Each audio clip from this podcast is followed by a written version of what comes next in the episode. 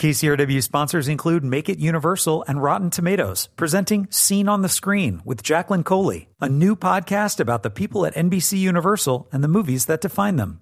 Available wherever you listen to your favorite podcasts. I'm Joe Morgenstern, the film critic of the Wall Street Journal.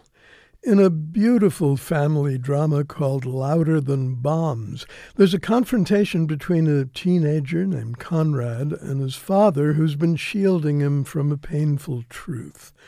Am I really that difficult to talk to? the kid asks.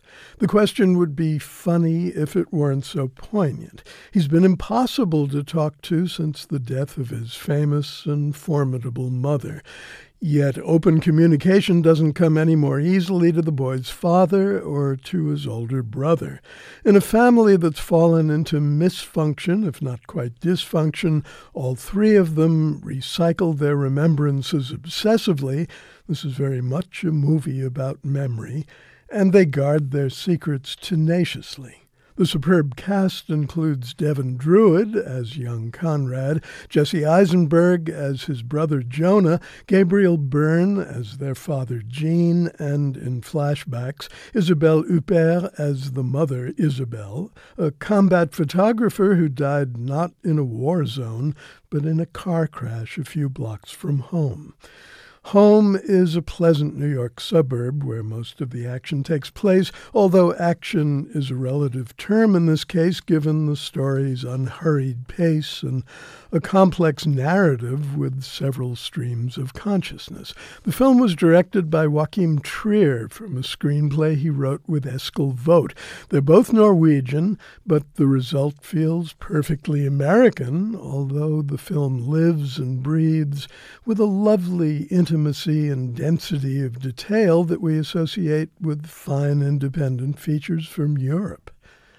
What Isabel achieved as a photographer is the focus of a gallery retrospective that puts the plot in motion, and the images we see are properly impressive.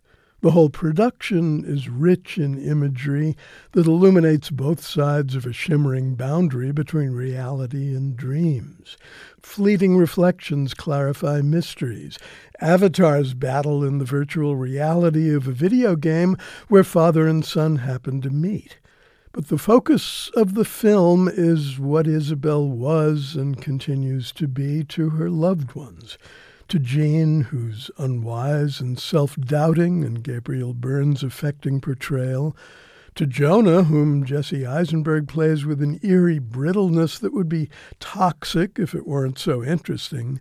And to Conrad, still trapped in seemingly intractable anger and depression. For all its complexities, Louder Than Bombs is, before and after everything else, Conrad's coming of age story. Or more properly, a suspense story about whether he'll ever be able to come of age. At one point along the way, this wounded kid with the clouded gaze reveals his precarious state of mind through his writings, and there's reason to fear he'll do something terrible to himself, if not to someone else. But he keeps us guessing, while Devin Druid's flawless performance keeps us hoping. It's as if Conrad is his own avatar, searching for a reality he can grow in. I'm Joe Morgenstern. I'll be back on KCRW next week with more reviews. KCRW sponsors include Make It Universal and Rotten Tomatoes, presenting Scene on the Screen with Jacqueline Coley, a new podcast about the people at NBC Universal and the movies that define them. Available wherever you listen to your favorite podcasts.